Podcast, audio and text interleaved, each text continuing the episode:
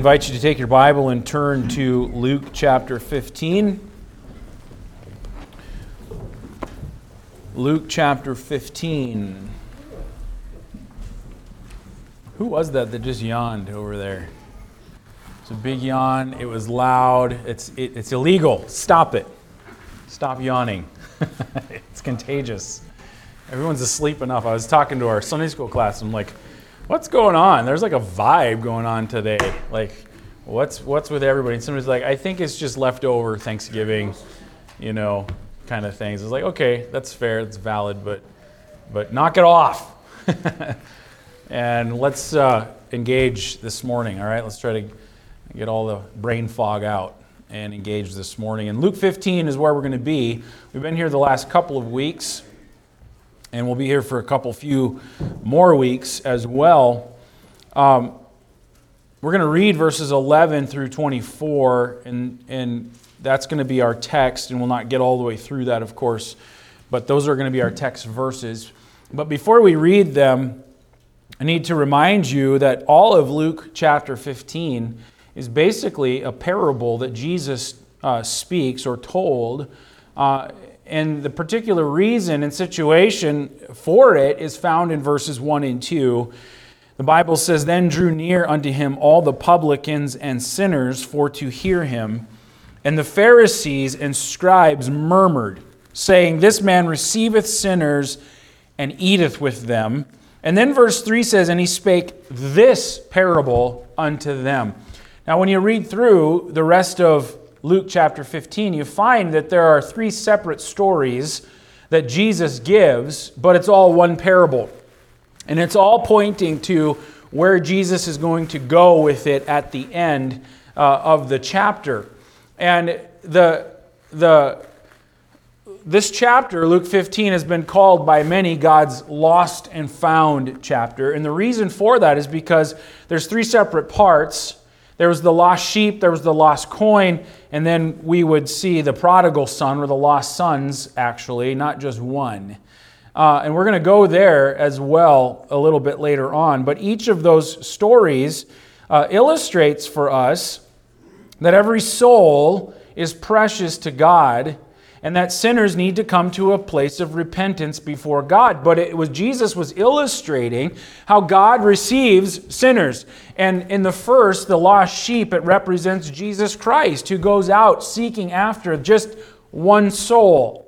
And the lost coin represents the Holy Spirit of God. How this Holy Spirit of God is seeking after uh, uh, that which he could, could use for his service. And we talked about that last week. And then this third part represents God the Father, how he seeks after the lost that he might have fellowship with them. And so we need to keep this in mind as we read here that there's a particular purpose in all of this. And a parable is a story, it's an illustration of a truth.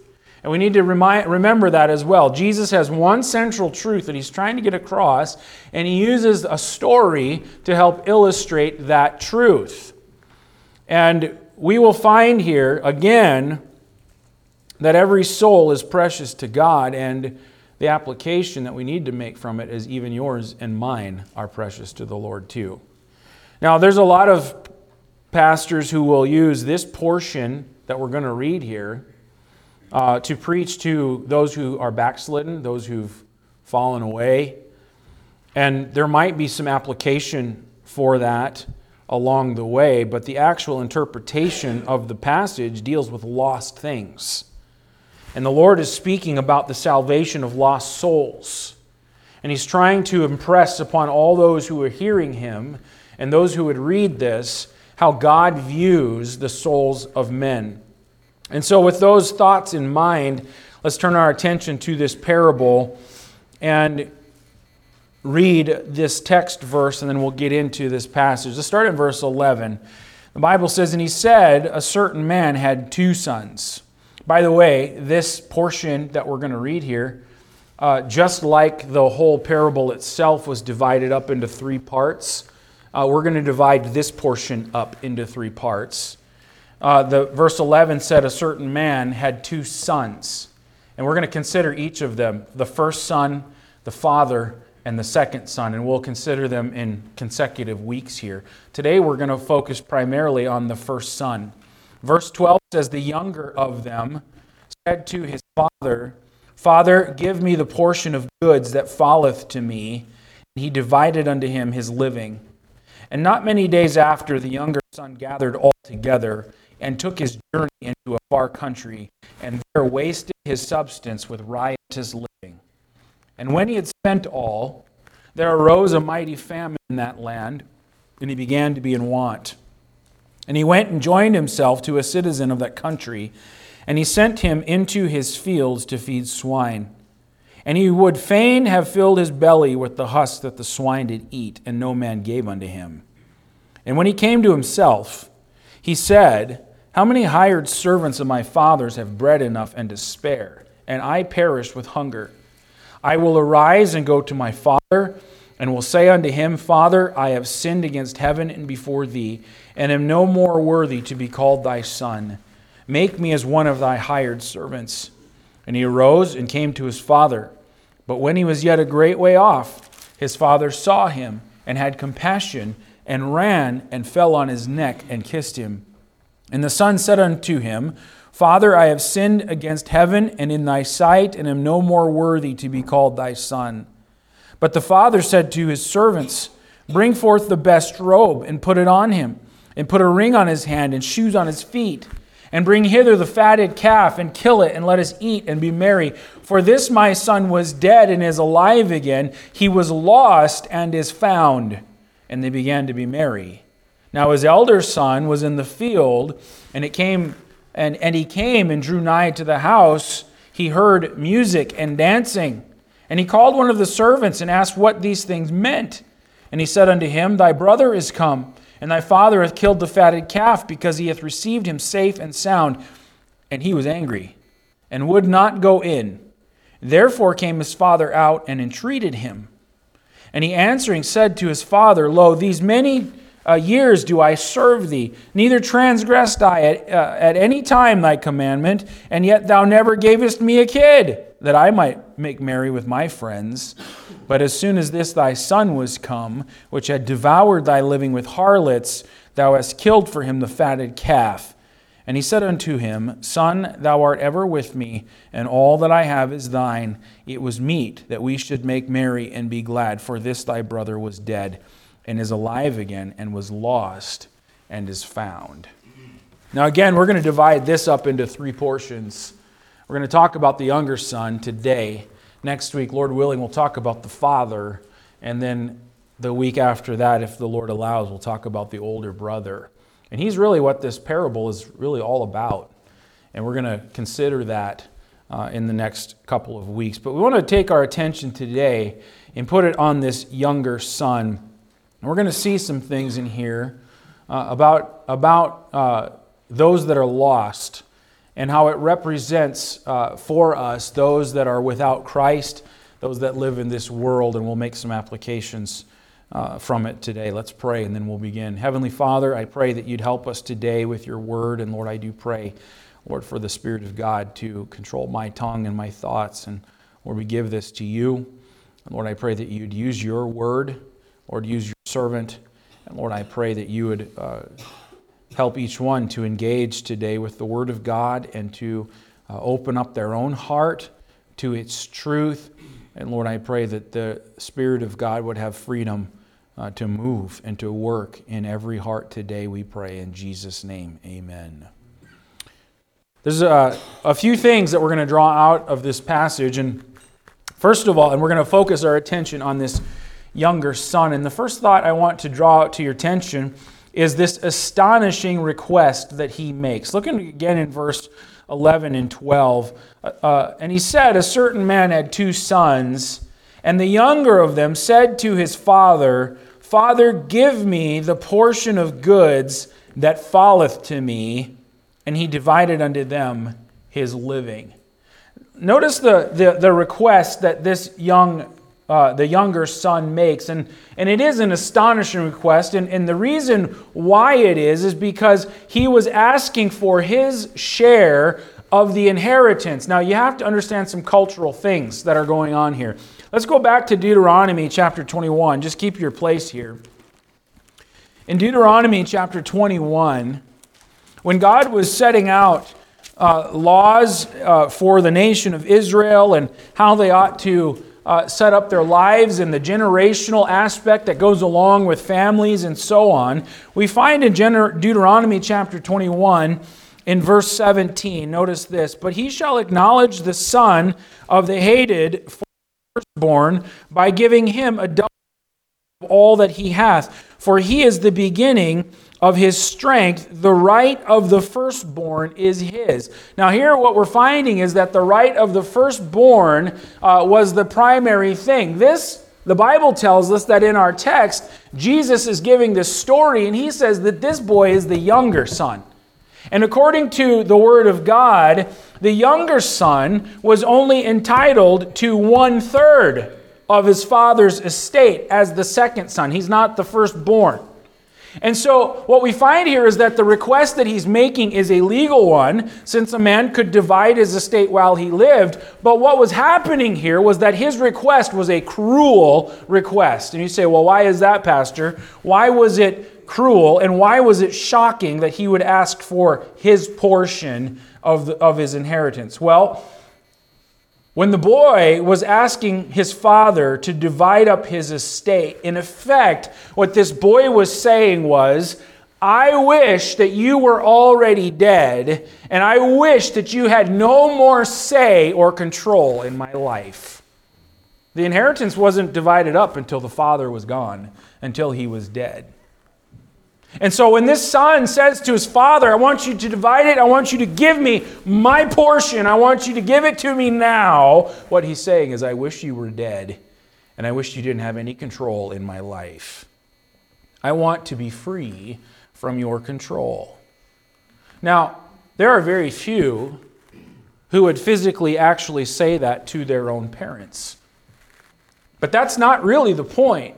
The point that's being made here and the application is that the lost man, because remember what this is all about. It's about lost people. It's about God, uh, how He receives sinful men. The lost man lives his life with the very same attitude that this young son had. He's, he says, in effect, God, I wish you were dead. God, I don't want you to have any control over my life. His request was shocking, it was astonishing, it was cruel, but it was also selfish. His request was also selfish. I want you to notice what this boy said to his father. Again, notice the younger of them said to his father, Father, give me. Give me. His focus was on himself. His life was wrapped up in himself and what he wants. The younger son wanted the father to give him something, but he didn't want the father in his life. You understand that? Give me what I want. Give me what I think is mine, but I don't want you along with it. The application is this his attitude towards his father is a picture of the lost sinner. The lost person takes no thought toward God. Their attitude toward God is actually give me. And you say, well, why is that, Pastor? How can you explain that? Well, listen, listen, listen. Here's the truth. Are you alive today? And I want you to, I want you to listen to me. I want you to think and focus. Are you alive today? Yep, you're sitting here. Whose air are you breathing? It's God's air. Who gave you life? God gave you life. Who gave you the ability to work? God gave you strength. Who gave you the ability to think? God gave you a brain. God gave you a body. God owns everything. God uh, gave you everything. And here's what people say people say, I want to live my life. I want to do what I want. And they're saying, God, give me, but I don't want you. You know what? There are Christian people. Oh, I love Jesus. Oh, I love God. There are probably some people in this room this morning who claim to be Christians. You claim to be born again believers. You claim to be people who love God, and yet you give no thought to God except for maybe Sunday morning when we got to go to church. But the rest of life, you live it for what pleaseth you. It's the same attitude this younger son presented. Oh, I'm a Christian. Oh, I love God. But I don't give any thought to God. You want God's air, you want life that He gave you, but you don't want Him to have control in your life.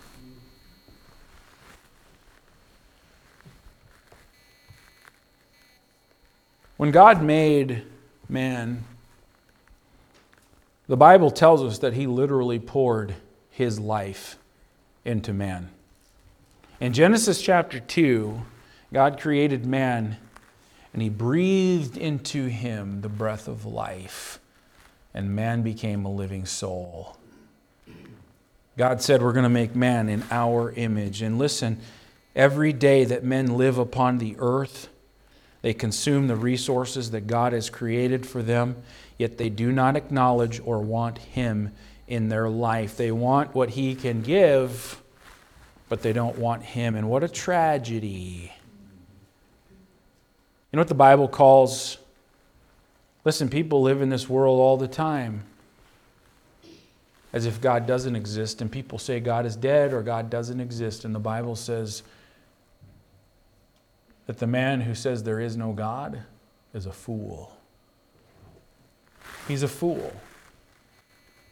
If you want to take all that God can give you without acknowledging Him, you know God's going to let you do that. He lets men live that way all the time. But you need to know that the end of that life has consequences too. The father, in this case, gave the son what he asked for. He let him have what he wanted. He didn't stop him from that. But the younger son had no idea the life that it was going to lead to. Do you know the Bible says in Proverbs 16 25 that there is a way that seemeth right unto a man, but the end thereof are the ways of death?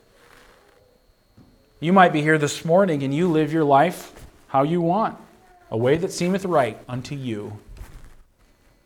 But do you understand that the end of that way without God only leads to death and separation from God? And that's in the lake of fire for all eternity.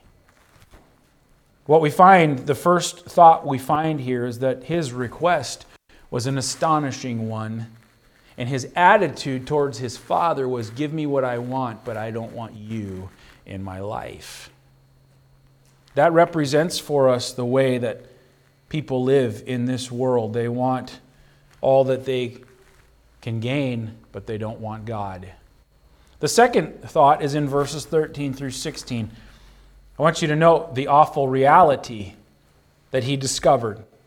The Bible says in verse 13, and not many days after, the younger son gathered all together and took his journey into a far country, and there wasted his substance with riotous living. And when he had spent all, there arose a mighty famine in that land, and he began to be in want. And he went and joined himself to a citizen of that country, and he sent him into his fields to feed swine. And remember who, who is Jesus talking to here? He's talking to scribes and Pharisees. These are Jewish people, right? And you notice that Jesus uses swine here, unclean things. He's talking about everybody who is listening to Jesus would have understood exactly what Jesus meant here.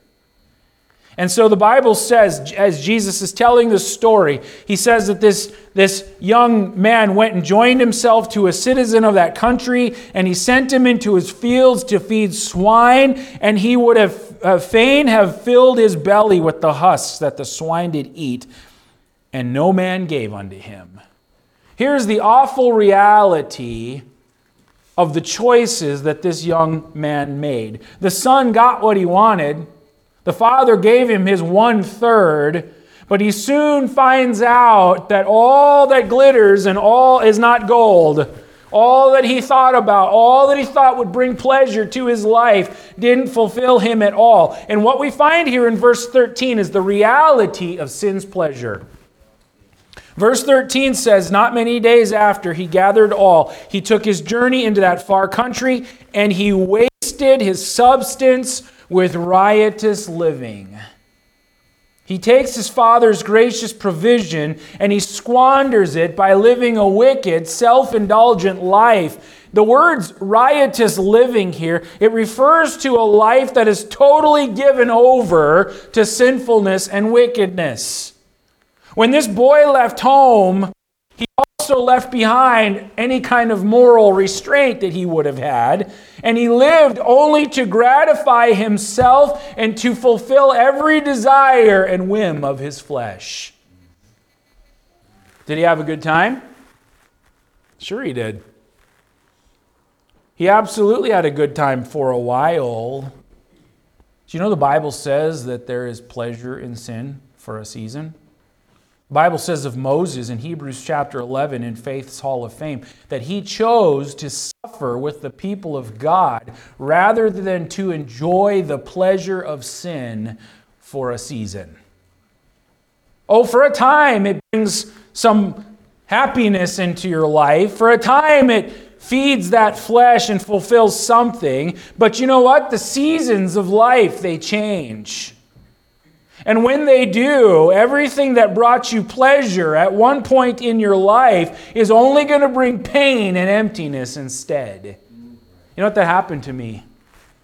When I was a young man, I remember very distinctly growing up in a Christian home, having some restraints in my life, but not being a born again believer myself, even though I knew what the truth was, my heart was not toward God. My heart was out there in the far country, in the world. I wanted to experience that because it looks so fun.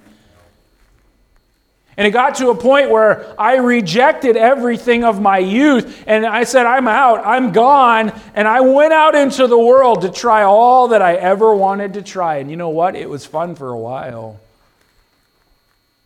But I started to learn that it only actually brings emptiness. This isn't fulfilling like I thought it was. It was for a time, but you got to keep going back, and you got to keep going back, and you got to keep going back, and there's always an emptiness. And God began to start to pull at my heart again. And my mind was different because there wasn't pleasure out here like I imagined. And all the things that I thought were going to bring fulfillment to my life were actually only emptiness. And God began to draw me again, and my eyes began to be open to how foolish I had been. That's what's happening to this guy. He wasted his substance with riotous living, fulfilling and gratifying every whim and desire of his flesh. And there was pleasure in it for a season, but the season changed. And when it did, all of a sudden, he found himself in a place he thought he would never be. A life lived for the bottle, a life lived for fleshly pleasures, a life lived for self, a life lived to, to gain wealth in this world. It all ends up in the same place, separated from God. The reality of sin's pleasure is that it doesn't last. And it brings something with it. Notice verse 14. Here's the reality of sin's price. And when he had spent all, there arose a mighty famine in that land, and he began to be in want. Eventually, his money ran out. And along with all of his money, so did his friends. They all left too. That far country that he longed for, that place of pleasure where he thought he could bring happiness to his life, had only become a land of weeping and sorrow. And he found out too late that sin carries a high price tag. What does sin bring with it? Well, first of all, sin brings separation. How do we know that? Well, the Bible tells us here that this boy found himself broke, he found himself alone, and he found himself miles away from the place of safety. In verse 15, and he went and joined himself to a citizen of that country. And he sent him into his fields to feed swine. He would have fain filled his belly with the husk that the swine did eat, and no man gave unto him.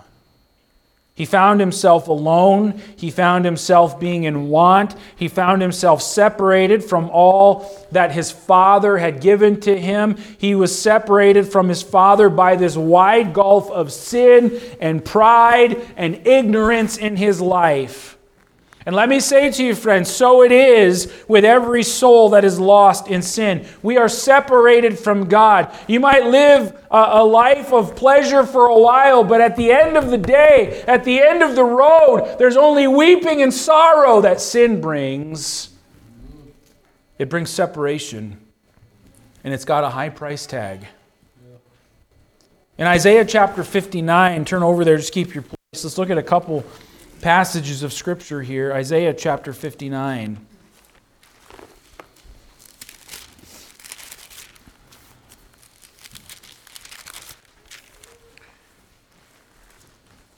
Isaiah 59 and verse 2, the Bible says, But your iniquities have separated between you and your God and your sins have hid his face from you that he will not hear. You know what? It doesn't matter what a person claims or what a person says.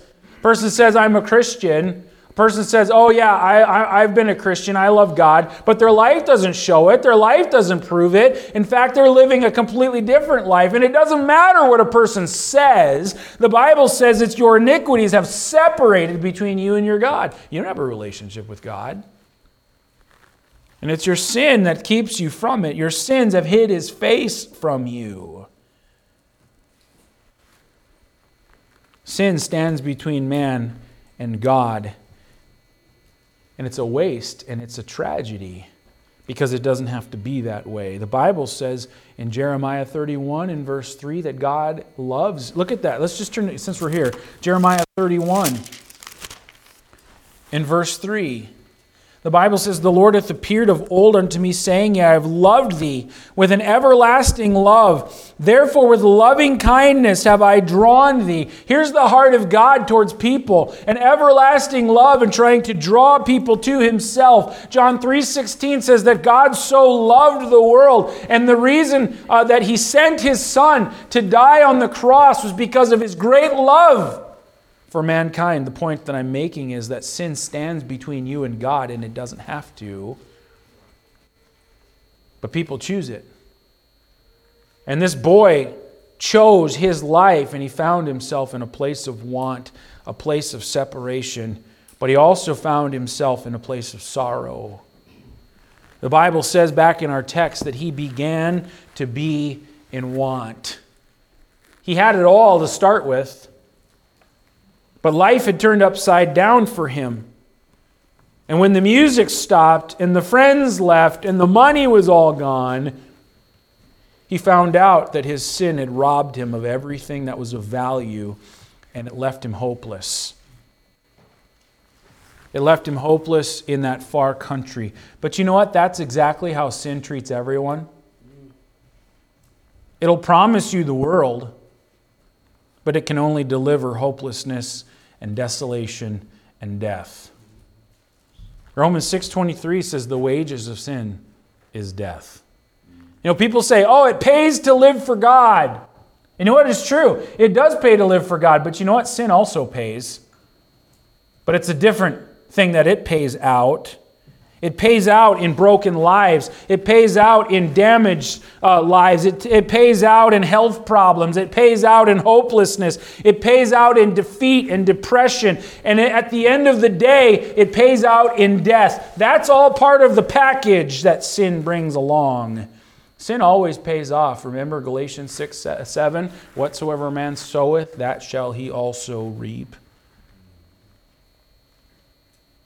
Look at verse 15 of our text in Luke 15. We see the reality of sin's pleasure, the reality of sin's price. But then I want you to notice the reality of sin's pain. In verse 15, he went and joined himself to a citizen of that country. And he sent him into his field to feed swine, and he would have fain filled his belly with the husks that the swine did eat, and no man gave unto him. Because of his foolish decision, this boy found himself in a mess. In that condition, he learned some hard lessons. First of all, he learned that sin brings shame. Here's a Jewish boy who finds himself feeding with pigs. For a Jewish man to stoop to that level would have meant that he reached the very, very bottom of the barrel of life. He brought shame to himself, he brought shame to his family. He was filled with shame, in fact. And those who heard Jesus say this, they must have been shocked beyond belief.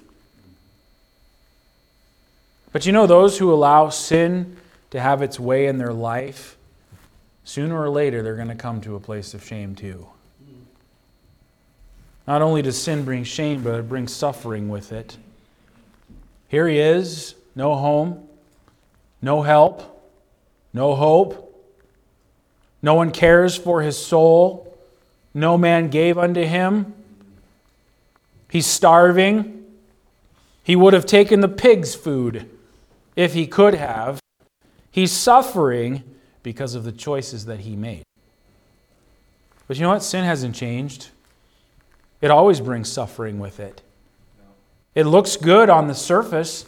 It promises everything. This life that you think that you want to live for yourself, young man, let me talk to you for a minute. The life that you think you want to live for yourself, the life that you think you want to create for yourself, it's an illusion. It's a lie. It's only going to bring you death and suffering. How many countless people are living with the consequences of the alcoholism of their life? They started young. Sin gripped them. Sin controlled them. It's fun to party. But at the end of the day, they've got liver disease ruined lives, health problems, no relationships, broke. It promised the world, it promised fun, but it only brought death. And we can make all kinds of applications. The Bible tells us, Proverbs chapter 13, I'll just read it to you. Proverbs 13 and verse 15. Good understanding giveth favor, but the way of transgressors is hard. That's the real truth about what sin brings. It brings a hard and miserable life. Sin hasn't changed. This boy thought he was going to have a grand old time. He didn't want his father's control in his life. He wanted to live it the way that he wanted to live it. And he did, but he didn't realize the price that he was going to have to pay.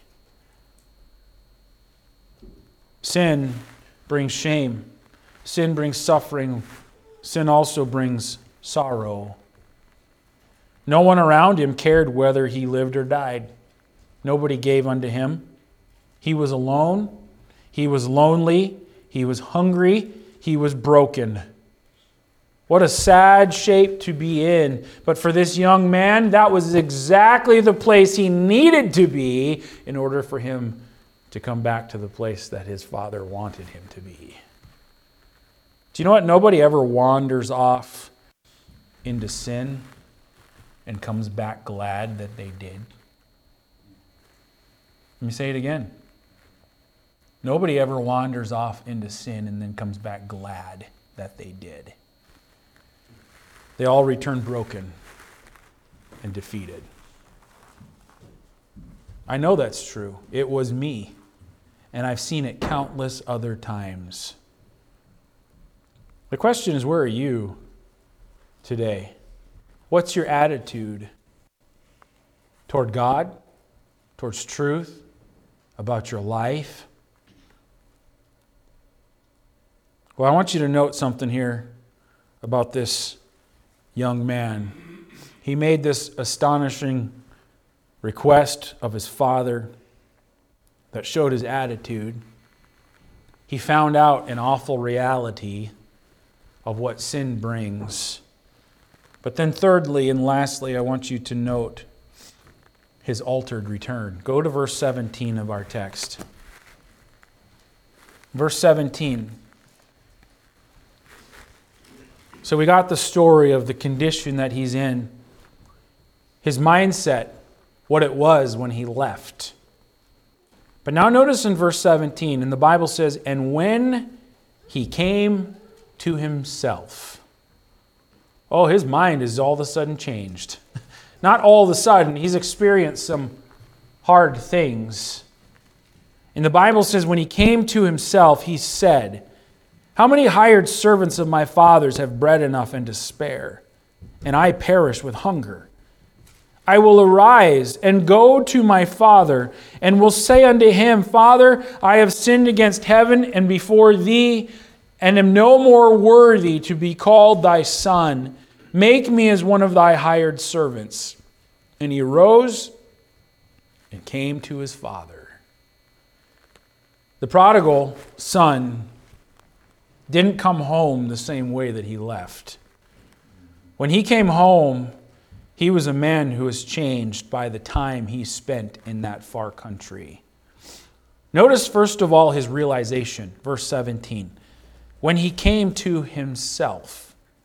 When he came to himself. This boy's entire time in that far country and wasting his substance with riotous living was a time of insanity.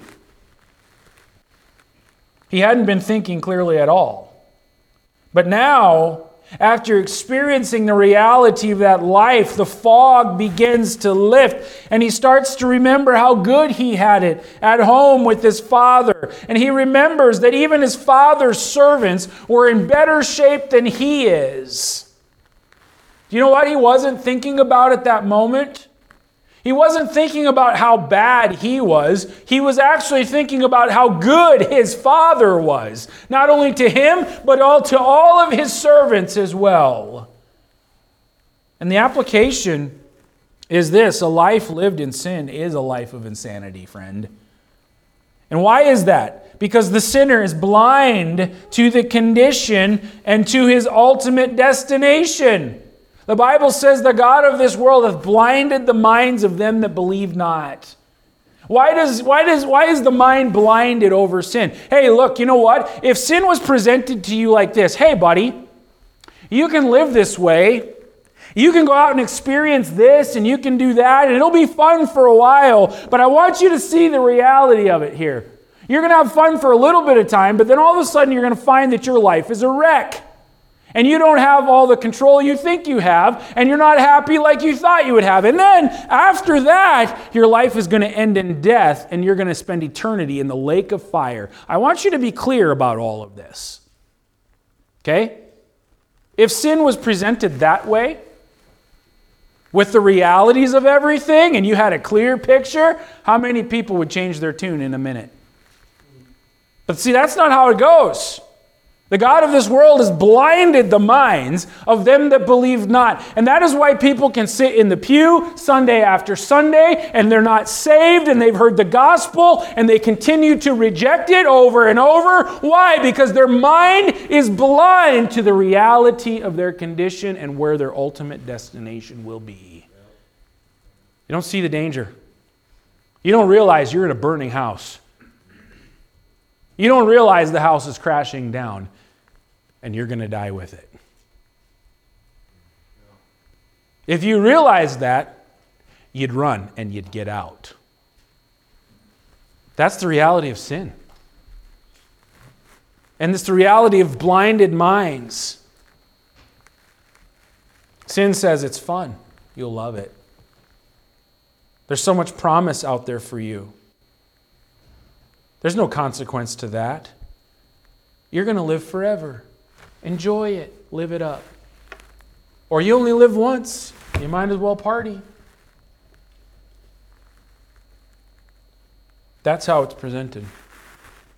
That's what our flesh sees, and the mind is blind to the reality. The Son, the Bible says, when he came to himself, when he saw it for what it really was and how foolish he had been. You know, the first step is to realize how foolish we are. The Bible says that Romans 3:23 that all have sinned and come short of the glory of God. The first step is to realize we mess things up. And I'm messed up. And when I begin to see that, when I begin to see the reality of my condition, that's when my mind begins to turn to the one who can fix it, the one who can save. We see his realization. Look at verse 18. We see his resolve.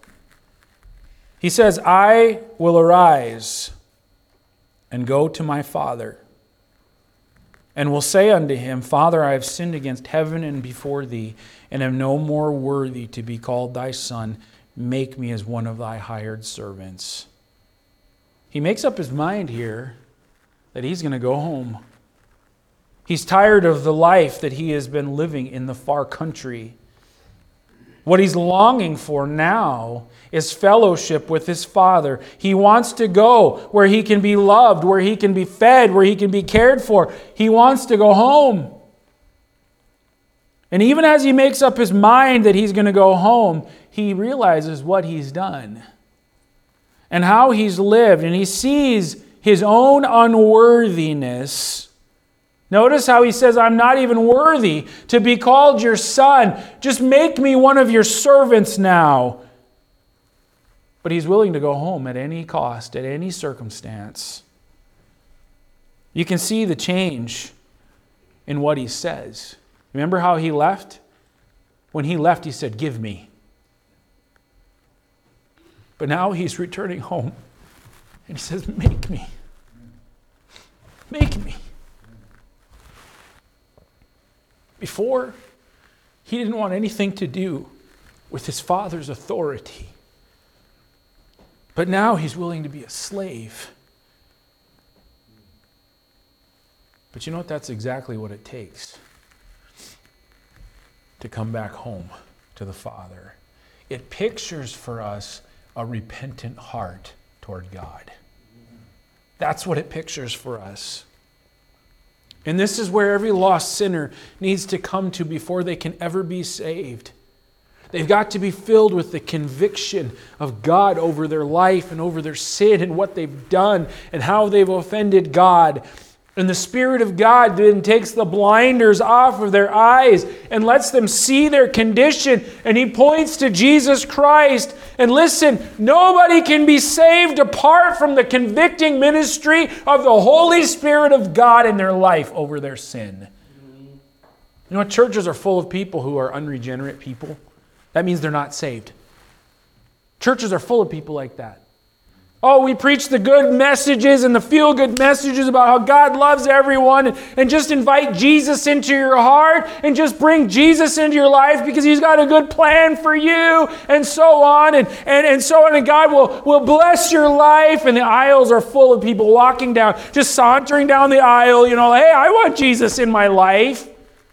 All I have to do is invite Jesus into my life. But where's the conviction over their sin? Where's the conviction over the fact that they've offended God and that my sin separates me from God? Where's the repentant heart that says, God, I am sorry for how I've offended you in the way that I've lived my life? I don't want to give me. I want to make me. You make me. You understand that? It says, I'm just give it all to God. I've messed it all up. And Lord, I need you to make me something different. There's no attitude like that. Conviction over sin. That's why churches are full of unregenerate people. They've never truly been saved because they've not had an attitude or heart of repentance toward God. What does Acts 20 21 say? Repentance toward God and faith toward Jesus Christ. Why repentance toward God? Because I understand that my sin offends God that I'm guilty. And I don't want to be that anymore. This son before didn't want the father's authority, but now he just wants to be even a slave.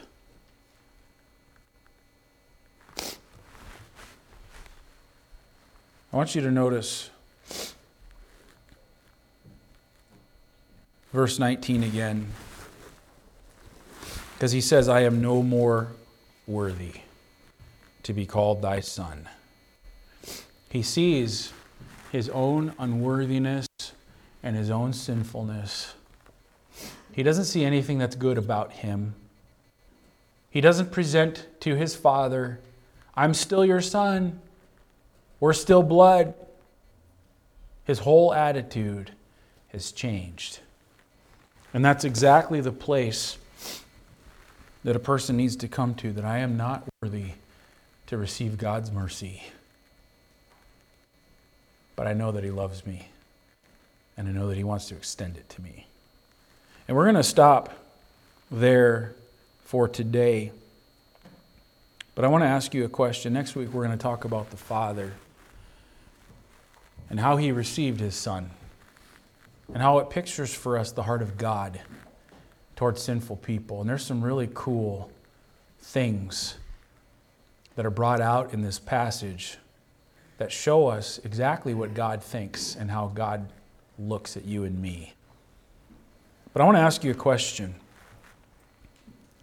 When the story of your life is written, what's it going to say about you?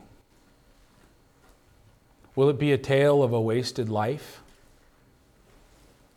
Or will your story be the story of a person who had a repentant heart and came home to the Father? The question is where are you today? Are you lost? Are you in a far country? Are you living your life for what pleaseth you? Maybe all the while saying that you're a Christian when you're not. There's no evidence of that in your life. Well, I would say to you, open up your heart to what the Holy Spirit of God is saying to you right now. And there's no better time than right now to humble yourself before God and come home. The Heavenly Father, He's there. He's waiting to receive you. And we'll see that next week when we look at the Father's response. If you're not saved today, you need to repent of your sin. Put your faith in Christ. If you are saved today, let me just ask you something. How long has it been since you thanked your Heavenly Father for saving your soul?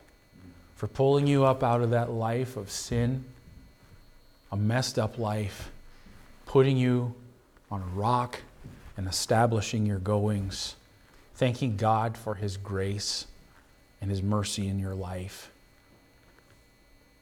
We should never come to the place where we feel like we are worthy. Amen? Amen. It's only by God's grace.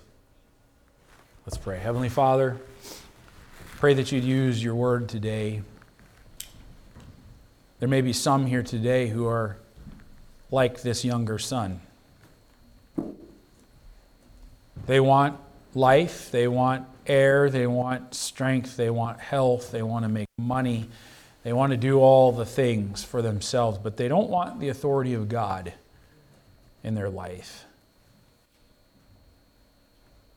And the attitude is just like the younger son I wish you were dead. I wish you had no control over me. And Father, maybe there are some who have progressed a little farther and they've realized and experiencing the fact that sin doesn't bring all that it promises. In fact, it brings the opposite. And life is empty, it's miserable, there's no joy. They got to keep filling it up with things that will never satisfy. And what they need is to come to the end of themselves, like this younger son did when he came to himself. And maybe there's some that just need to realize the insanity that they've been living in and resolve to come back humble, unworthy.